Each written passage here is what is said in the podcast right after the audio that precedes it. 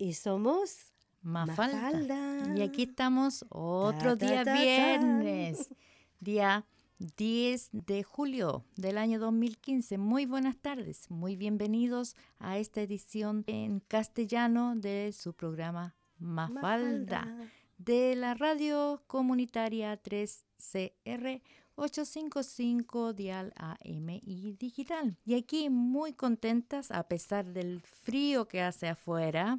Y que no- todavía no, no hemos visto frío. No, porque Viene una viene ola de frío muy grande para estos próximos días. Bueno, encantada de estar aquí, como siempre. en- Bienvenida de vuelta, Marta. Gracias. Y encantada de que usted esté ahí esperándonos cada viernes para compartir con nosotras y nosotras con ustedes una hora de muchas informaciones de ayuda y e información general para todos. Bueno, ¿qué les habla? Marta y por allá manejando la nave. Vicky también contenta de estar aquí con todos ustedes a pesar del resfrío y también aparte de decirles que estamos contentas de que usted esté allá al otro lado de, de estas ondas, queremos también seguir agradeciendo su gran cooperación y co- colaboración con el programa Mafalda y también con la radio 3CR, porque todavía siguen llegando donaciones y eso es fantástico. Así que un, un abrazo grande a todos nuestros queridos oyentes que se han tomado el tiempo y la dedicación de seguirnos regalando, porque la verdad nos sentimos muy eh, privilegiadas de tener Sí. amigas y amigos que todavía nos siguen enviando donaciones, porque la radio lo necesita, así que estamos sumamente agradecidas. Y cuando tengamos la lista completa vamos a darla, porque Sí. la lista sigue creciendo, qué Yeah, se- increíble. Se, siguen sumando más. Y ahí estamos sumamente agradecidas por eso. También vamos a contarles hoy día un montón de noticias, pero quiero recordarles a todas las personas, por si no se han dado cuenta, esta semana se, se habló de la semana de Night Dog, o más bien eh, es la semana donde se celebra la eh, gente aborigen. Y es sumamente importante de recordar que son los custodians, los que cuidaban la tierra. porque- guardianes. los guardianes de la tierra, porque ellos dicen, la tierra no le pertenece a nadie, nosotros solamente la cuidamos. Y no como los europeos que llegaron acá, se apropiaron las tierras, se las dividieron, se las repartieron, mataron a los que estaban en el camino y los que no los, de- los desterraron y así ha habido O una... si no, los esclavizaron. También, no, sino, sino que los Yeah, esclavizaron. pero me refiero a que si no fueron desterrados, o los, escl- muertos, los esclavizaron. o moridos, como dice alguien el otro día, me decía, los moridos. bueno, uno se pierde en, en el- en la tra- traducción de los idiomas. Pero hoy día en la ciudad hubo una protesta de la gente aborigen y con mucha razón ellos piden que se les reconozcan sus derechos. Han sido reconocidos como personas humanas desde hace muy poco tiempo, en los años 60 recién. Y mm, he estado mirando bastante información acerca de la gente aborigen y lamentablemente, como, como en todo tipo de comunidades, las mujeres no tienen derechos. Por ejemplo, las mujeres no pueden heredar tierras, no pueden ser dueñas de tierra, ¿ya? No, no ¿Alguna heredan, novedad? no, pero, yeah, no es novedad, pero no- yo pensaba que eran más como los Mm. mapuches, por ejemplo, que las mapuches tienen, tienen más poder dentro de sus Mm. comunidades. Bueno, hace unos días atrás los líderes de la oposición y el primer ministro se reunieron con los líderes indígenas para comenzar negociaciones y conversaciones respecto a la participación de los aborígenes en el Parlamento, porque hay muy poca, y en realidad antes era algo como prohibido, era tabú de que los, los aborígenes tuvieran parte en el Parlamento o fueran, eh, qué sé yo, parlamentarios. Claro. Y resulta que escuché a uno, un aborigen que es el único que es un eh, miembro del Parlamento, que es abogado, y decía que en realidad esta reunión había sido re- redundante porque no se llega a ninguna parte, o sea, se sacaron fotos, qué sé yo, para la prensa, Publicidad. ahí dándose abrazos, dándose la mano, pero no pasa más allá. Además, hay que arreglar un montón de cosas para la comunidad ah, aborigen. Y por favor, nunca digan indígenas porque ellos no les gusta. Indígenas son las plantas, son las rocas, son los terrenos, pero la gente se llama aborigen.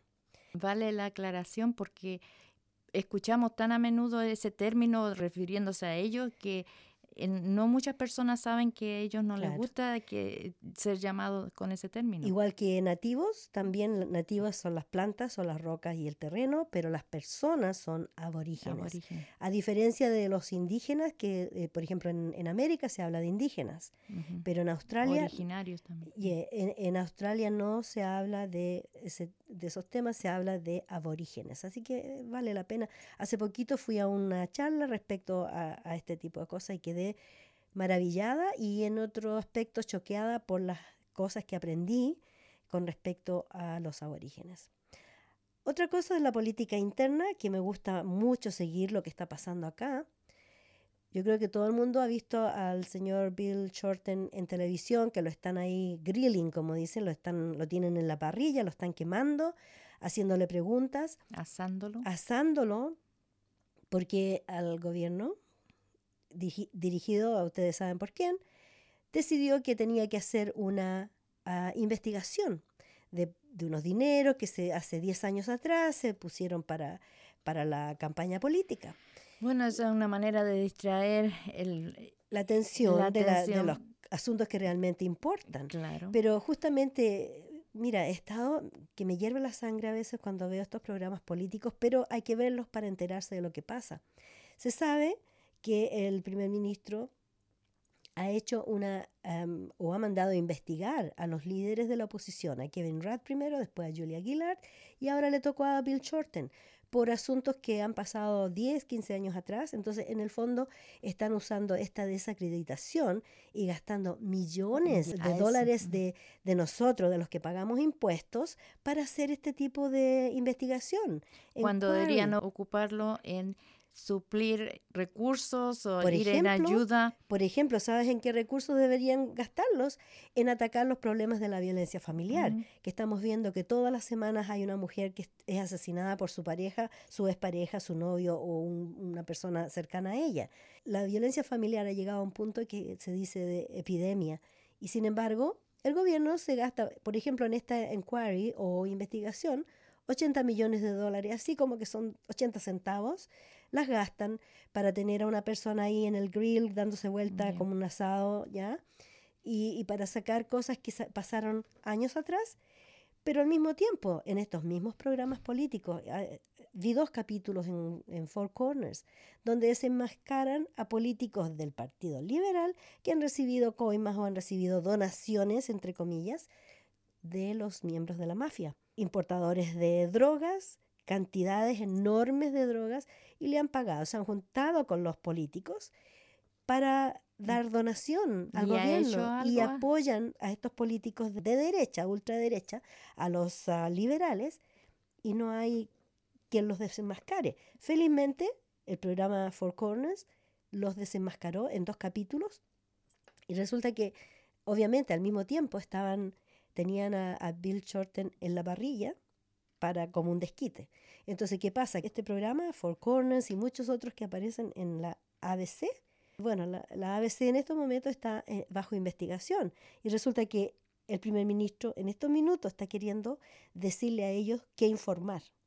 ¿ya? Le prohibió, por ejemplo, a uno de sus front benchers a presentarse en el programa QA, pregunta y respuesta, porque no le convenía. Esa era la oportunidad para los liberales o el gobierno de decir lo que piensan, de dar a conocer sus opiniones, pero el primer ministro les dijo que no, los, los frontbenchers o las personas representantes. los representantes de la parte delantera del Parlamento mm. no pueden ir a, este programa.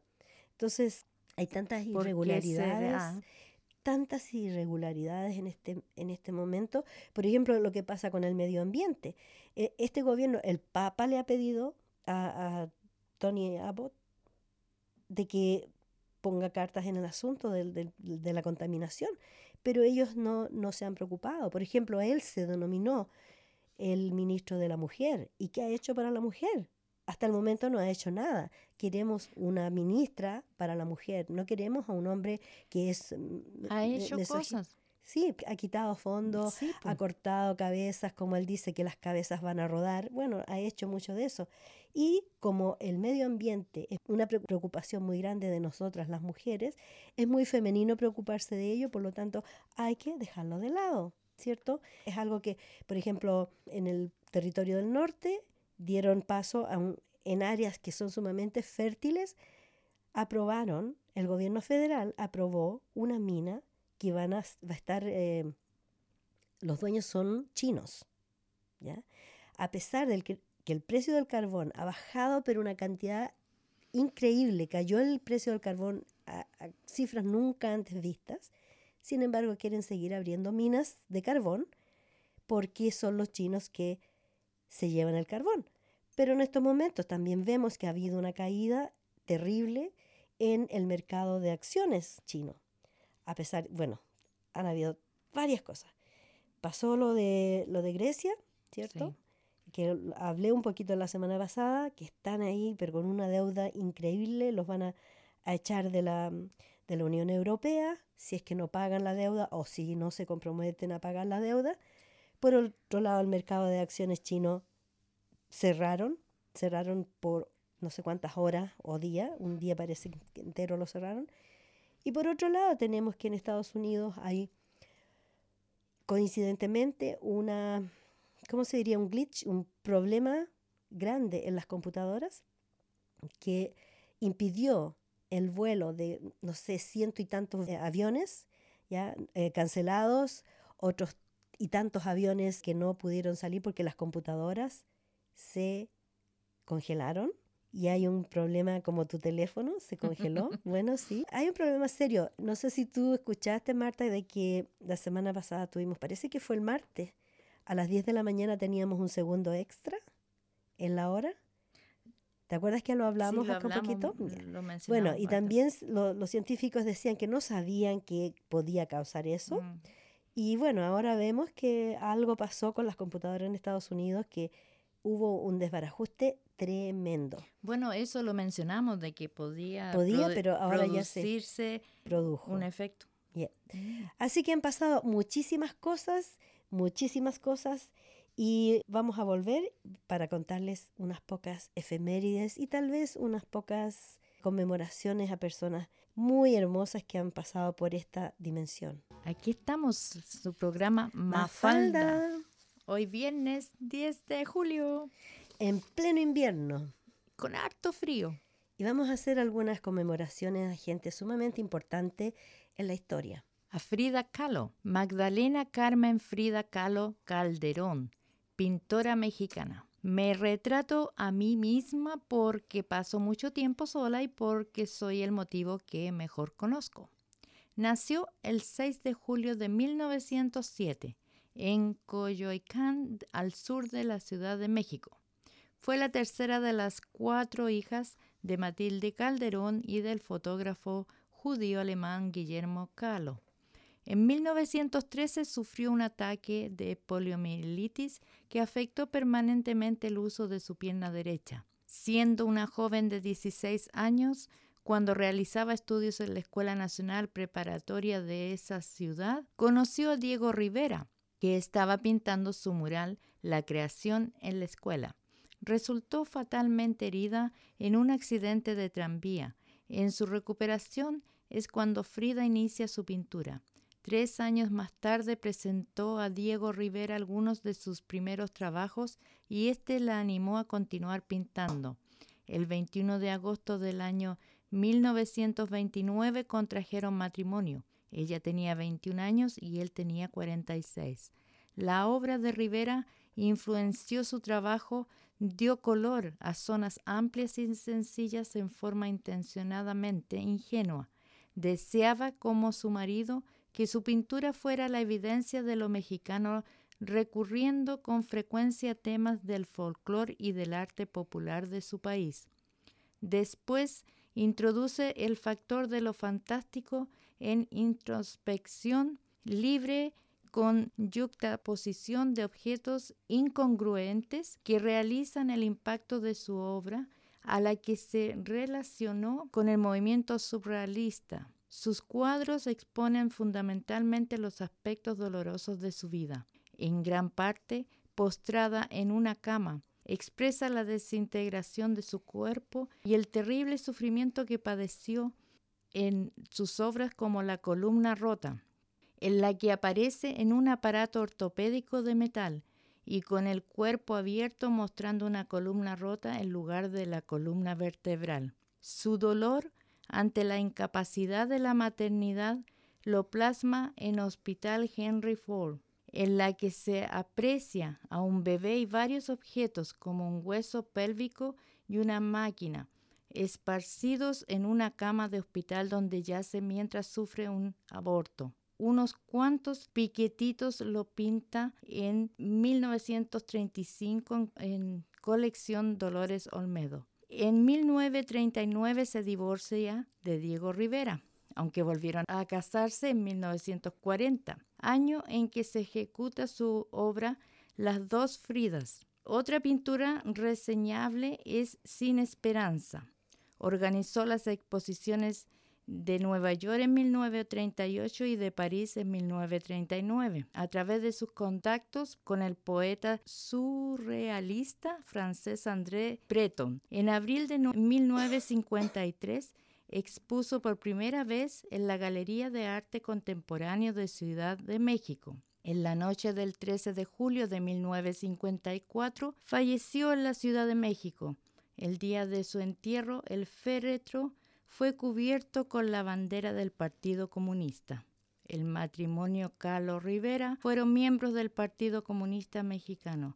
La casa que la pintora habitó durante su vida conyugal con el célebre pintor fue donada por este a la nación y transformada en el museo que lleva el nombre de Frida Kahlo. 25 frases de Frida Kahlo que te inspirarán. La mujer de las flores en la cabeza, los bordados coloridos, la ceja prominente, aquella que encontró en el arte la mejor salida a una mente acelerada y un cuerpo agotado por el dolor, la mujer que todo lo sintió de más, que se sometió a más de 32 operaciones, pero que reunió fuerzas para seguir adelante, aquella que sufrió como tantas otras a causa del amor, de un amor enfermizo y volátil. Hablamos, por supuesto, de Magdalena Carmen Frida Kahlo y Calderón, más conocida como Frida Kahlo. La pintora mexicana, autodidacta, representa hoy en, día empoderamiento y libertad, inteligencia y personalidad. Es la feminista que se vistió del orgullo de ser mexicana toda la vida, del orgullo de ser mujer pasional y soñadora. Hoy se le reconoce como una de las más grandes de la pintura mexicana y su obra documento metafórico casi exacto de su vida, representa uno de los trabajos más valorados y admirados no solo en México, sino internacionalmente. En esta ocasión no vamos a recordar sus obras de arte, vamos a recordar las frases más célebres de la pintora que se han encontrado en diversos documentos como notas, recados, dibujos o cartas personales. Vamos a ensalzar su parte poética para que te enamores todavía más de ella. Cada tic-tac es un segundo de la vida que pasa, huye y no se repite. Y hay en ella tanta intensidad, tanto interés, que el problema es solo saberla vivir, que cada uno resuelva como pueda. Pies. ¿Para qué los quiero si tengo alas para volar? Si yo pudiera darte una cosa en la vida, me gustaría darte la capacidad de verte a ti mismo a través de mis ojos. Solo entonces te darás cuenta de lo especial que eres para mí.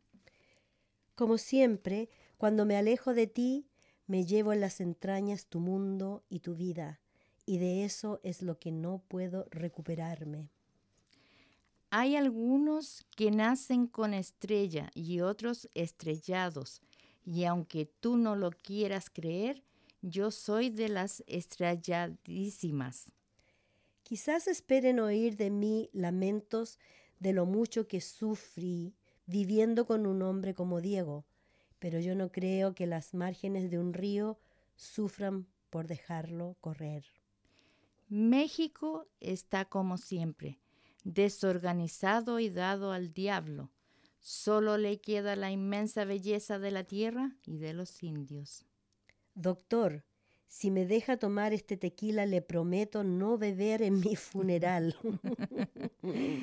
Donde no puedas amar, no te demores. Siento que desde nuestro lugar de origen hemos estado juntos, que somos de la misma materia, de las mismas ondas, que llevamos dentro el mismo sentido. ¿Se pueden inventar verbos? Quiero decirte uno. Yo te cielo, así mis alas se extienden enormes para amarte sin medida. Lo único de bueno que tengo es que ya voy empezando a acostumbrarme a sufrir. Quise ahogar mis penas en licor, pero las condenadas aprendieron a nadar. A nada. a nadar, sí. Muy poética. ¿Quién diría que las manchas viven y ayudan a vivir? Tinta, sangre, olor. ¿Qué haría yo sin lo absurdo y lo fugaz? Aunque haya dicho te quiero a muchos y haya tenido citas y besado a otros, en el fondo solo te he amado a ti. Jamás en toda la vida olvidaré tu presencia. Me acogiste destrozada y me devolviste íntegra, entera. Y tú, bien sabes que el atractivo sexual en las mujeres se acaba voladamente y después no les queda más lo que tengan en su cabezota para poderse defender en esta cochina vida del carajo. Quisiera darte todo lo que nunca hubiera tenido, y ni así sabrías la maravilla que es poder quererte. Amurallar el propio sufrimiento es arriesgarte a que te devore desde el interior. Pinto autorretratos porque estoy mucho tiempo sola. Me pinto a mí misma porque soy a quien mejor conozco. Yo solía pensar que era la persona más extraña en el mundo, pero luego pensé, hay mucha gente así en el mundo. Tiene que haber alguien como yo, que se sienta bizarra y dañada de la misma forma en que yo me siento. Siento que te quise siempre, desde que naciste, y antes cuando te concibieron, y a veces siento que me naciste a mí. Árbol de la esperanza, mantente firme.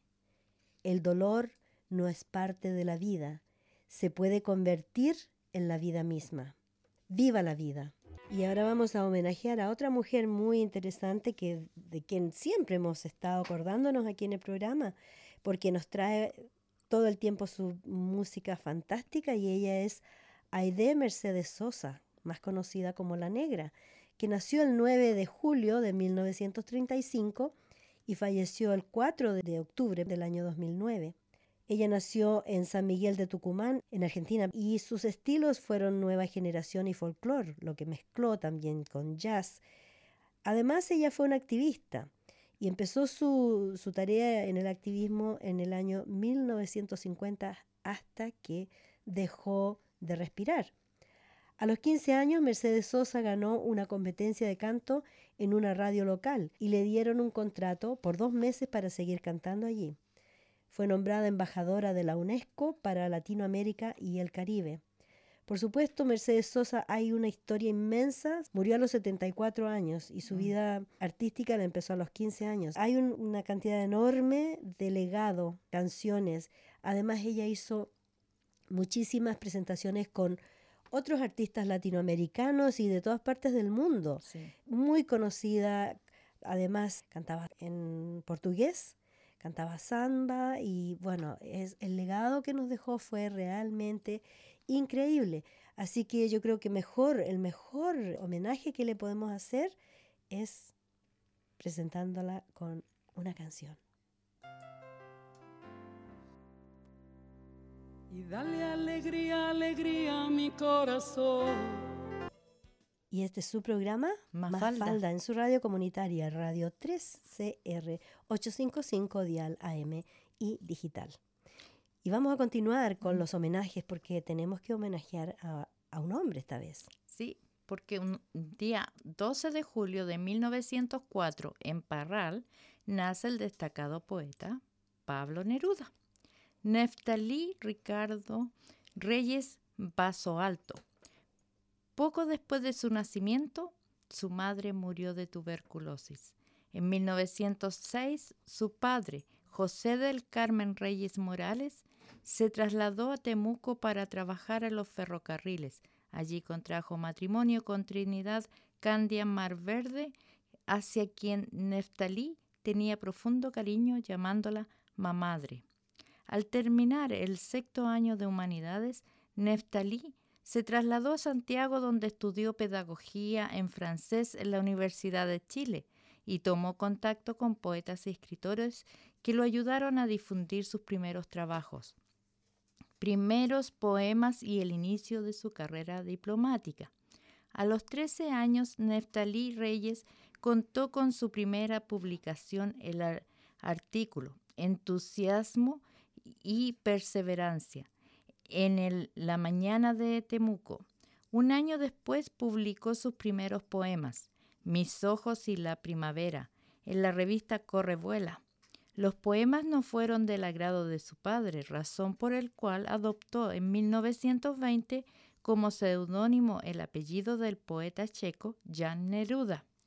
En 1921, el joven poeta obtuvo el primer lugar del concurso de poesía Fiesta de la Primavera por su poema La canción de la fiesta. En 1923 publicó Crepusculario y al año siguiente 20 poemas de amor y una canción desesperada, obra que lo convirtió en uno de los poetas más destacados de Chile. La década de 1920 fue una etapa marcada por los grandes cambios en la sociedad chilena, en la que se generaron movimientos sociales, reivindicaciones estudiantiles y populares y cuestionamientos al poder de la oligarquía.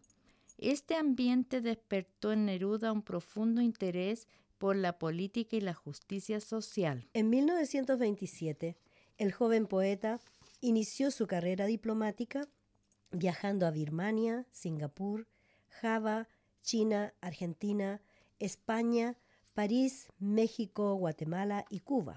Durante su etapa de cónsul en Java, se casó con la holandesa María Antonieta Agenar, Maruca, y con quien tuvo su hija Malva Marina, qué lindo el nombre, Malva mm. Marina, que falleció a los ocho años. Neruda y Maruca se separaron en 1936. Durante su estadía en España, el poeta conoció a Delia del Carril, Hormiguita, con quien inició una relación que duró hasta 1955. En 1945, ya de regreso en Chile, Neruda fue elegido senador por las provincias de Tarapacá y Antofagasta, representando al Partido Comunista. Ese mismo año recibió el Premio Nacional de Literatura. Cuando en 1948 el presidente Gabriel González Videla promulgó la ley maldita que dejó al Partido Comunista fuera de la legalidad, Neruda tuvo que exiliarse hasta 1952. En 1950 fue publicado en México el libro Canto General, considerado una de las obras más destacadas de la poesía latinoamericana y universal. En los años siguientes, Neruda publicó los versos del capitán, Las uvas y el viento, Odas elementales y Extravagario. A fines de la década de 1950 ya era considerado uno de los poetas más grandes de la lengua española y una figura pública internacional. En 1966, luego de un romance de 17 años, el poeta se casó con Matilde Urrutia, su compañera por el resto de la vida. Tres años después, el Partido Comunista lo designó como precandidato para las elecciones presidenciales de septiembre del año siguiente. Sin embargo, Neruda renunció a su candidatura en favor de Salvador Allende. En 1971, Neruda obtuvo el Premio Nobel de Literatura, siendo el sexto escritor de habla hispana y el tercero latinoamericano en recibir esta distinción. Ese mismo año, Neruda residió en Francia como embajador de Chile. En diciembre de 1972, el poeta regresó a Chile siendo recibido con gran homenaje en el Estadio Nacional. Fue su última aparición en público. Su discurso fue una especie de despedida en el que dijo, Salud, chilenas y chilenos, compañeras y compañeros, amigos y amigas.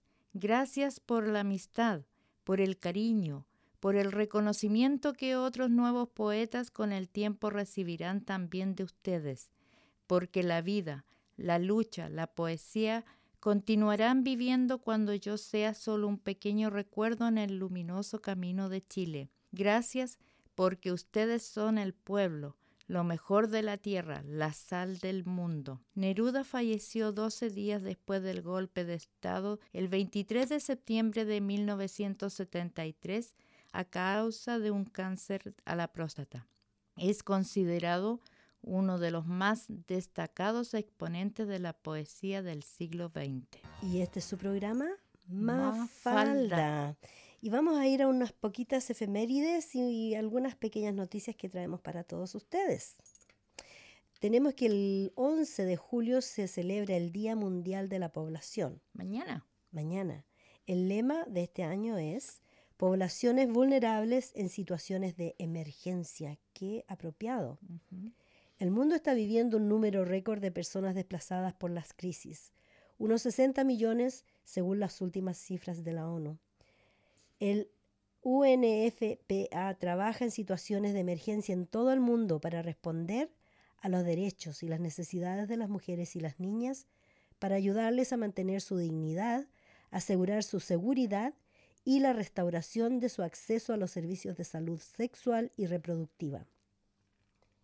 La población mundial alcanzó los 7 mil millones en el año 2011, frente a los, 2.500 millones registrados en 1950. Este gran aumento en el número de habitantes del planeta conlleva grandes retos y oportunidades y afecta a la sostenibilidad, el urbanismo, el acceso a los servicios de salud y el empoderamiento de los jóvenes. La propuesta de observar el Día Mundial de la Población partió del Consejo de Administración del Programa de las Naciones Unidas para el Desarrollo, con sus siglas PNUD, en 1989, que la plasmó en su decisión recomendando la fecha, el 11 de julio, para su celebración. El 15 de julio será el Día Mundial de las Habilidades de la Juventud y fue elegido en noviembre del año 2014 por las Naciones Unidas ONU. La idea tras esta celebración es fomentar la adquisición de habilidades por parte de los jóvenes para así beneficiarlos en sus tomas de decisiones en la vida personal y en el trabajo. De esta forma se generan jóvenes empoderados, capaces de acceder a los mercados de trabajo. Existe un gran número de jóvenes desempleados a nivel mundial, estimado en 74,5 millones. La mayoría de ellos se encuentran en países en desarrollo. La ONU llama entonces a todos sus miembros a hacerse cargo de este problema, potenciando habilidades y herramientas que permitan a la juventud acceder a nuevas oportunidades. Y tenemos otra, otra noticia que viene de la parte artística. Meryl Streep, que es una, una actriz muy conocida, pide a congresistas que defiendan la igualdad de género. La actriz Meryl Streep ha escrito al Congreso de Estados Unidos una carta en apoyo a la enmienda por la igualdad de derechos. El documento ha ido dirigido a todos y cada uno de los miembros de la Cámara junto a una copia del libro Equal Means Equal, que significa igual significa igual de Jessica Neuwirth, y en él se les pide que voten a favor de la propuesta que defiende la igualdad de derechos para las mujeres. Y dice, estoy escribiendo esto para pedirles que luchen por la igualdad por su madre, su hija, su hermana, su mujer o por usted mismo. Por favor, apoye la enmienda por la igualdad de derechos. Una nueva generación de mujeres está hablando sobre igualdad igualdad en salarios, igualdad en la protección contra las agresiones sexuales, igualdad de derechos, expone la actriz. Su idea es concienciar así a los políticos de la igualdad, a la par que intentar reactivar la enmienda de la igualdad de derechos, una medida de 1972 que nunca se ha llegado a ratificar por todos los estados pese a estar aprobada por el Senado y la Cámara de Representantes del país esta enmienda no es solo una cuestión sobre los derechos de la mujer, tendrá un beneficio significativo para toda la humanidad, ha explicado la actriz en su carta. Estos escritos van acompañados del libro Igualdad significa igualdad.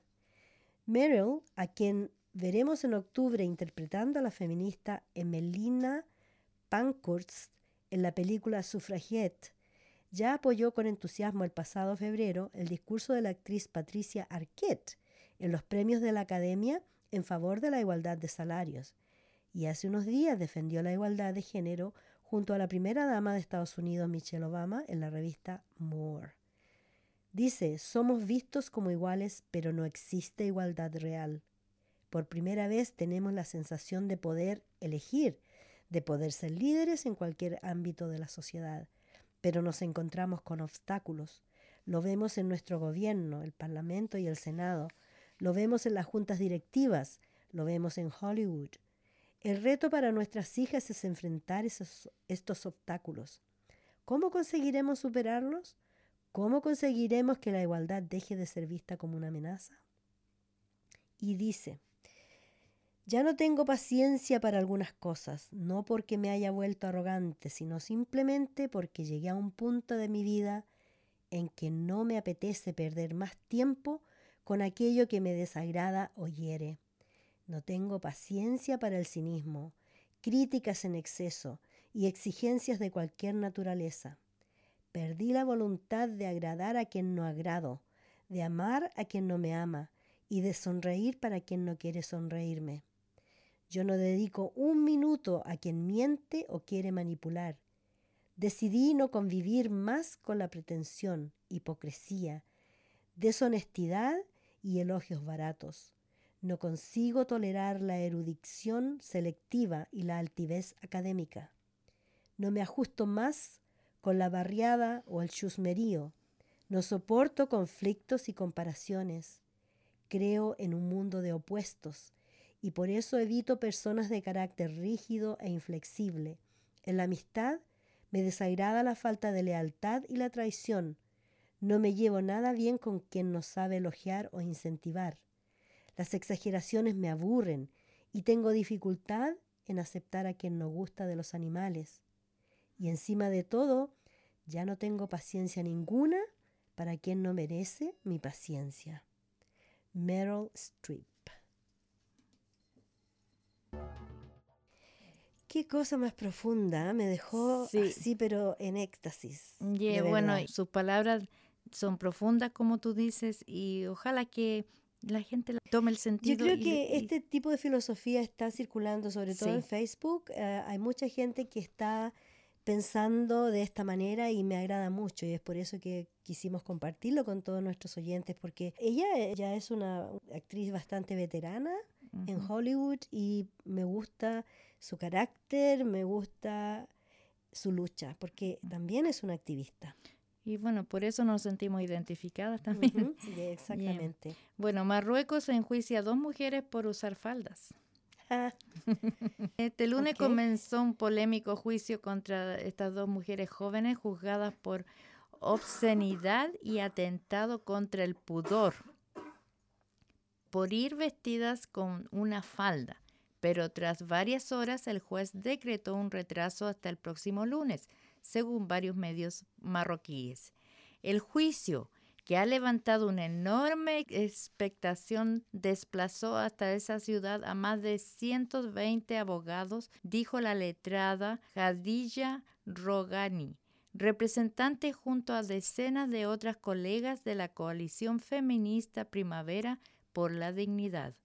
Las dos mujeres juzgadas, que se presentaron a la vista también con faldas, fueron detenidas el 14 de junio después de haber sido rodeadas por una muchedumbre en la plaza de la ciudad, mientras buscaban refugio en un comercio tras haber sido acosadas sexualmente en el mercado.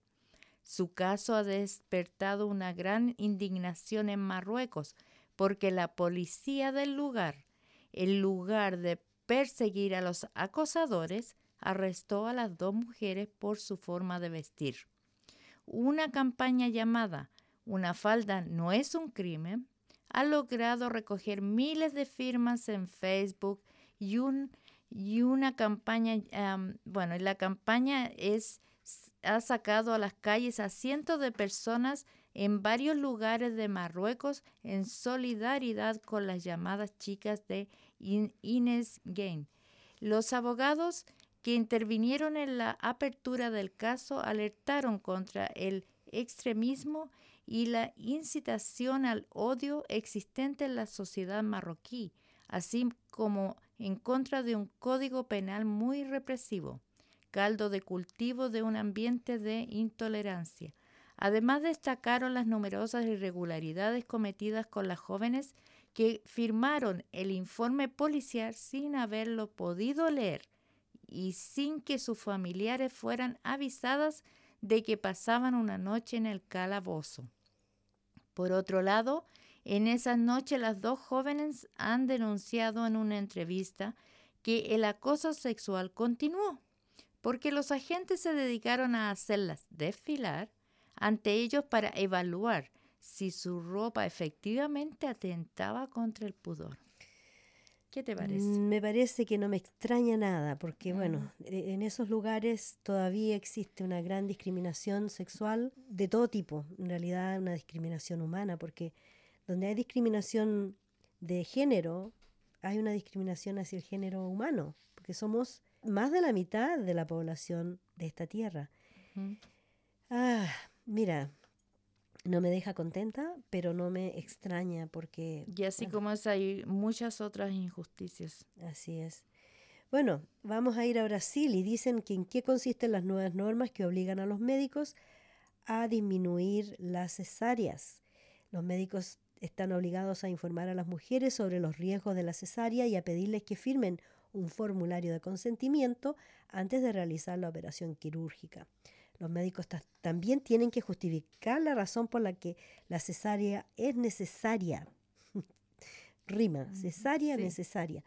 Los especialistas tendrán que rellenar el registro completo del proceso de parto y nacimiento y explicar sus acciones. Mientras a cada mujer embarazada se les asignará un cuaderno de notas médicas con la historia de su embarazo que se podrá, podrán llevar si cambian de médico. El 85% de todos los nacimientos en hospitales privados brasileños son por cesárea y en los hospitales públicos la cifra es de 45%. Las nuevas reglas están diseñadas para reducir los procedimientos quirúrgicos innecesarios y asegurar que las mujeres embarazadas estén conscientes de los riesgos asociados con la cesárea. Los expertos dicen que la escasez de camas de maternidad y salas equipadas para hacer frente a los partos naturales hace que muchas mujeres en Brasil consideren el parto por cesárea como la mejor opción. No se explica, para mí no tiene...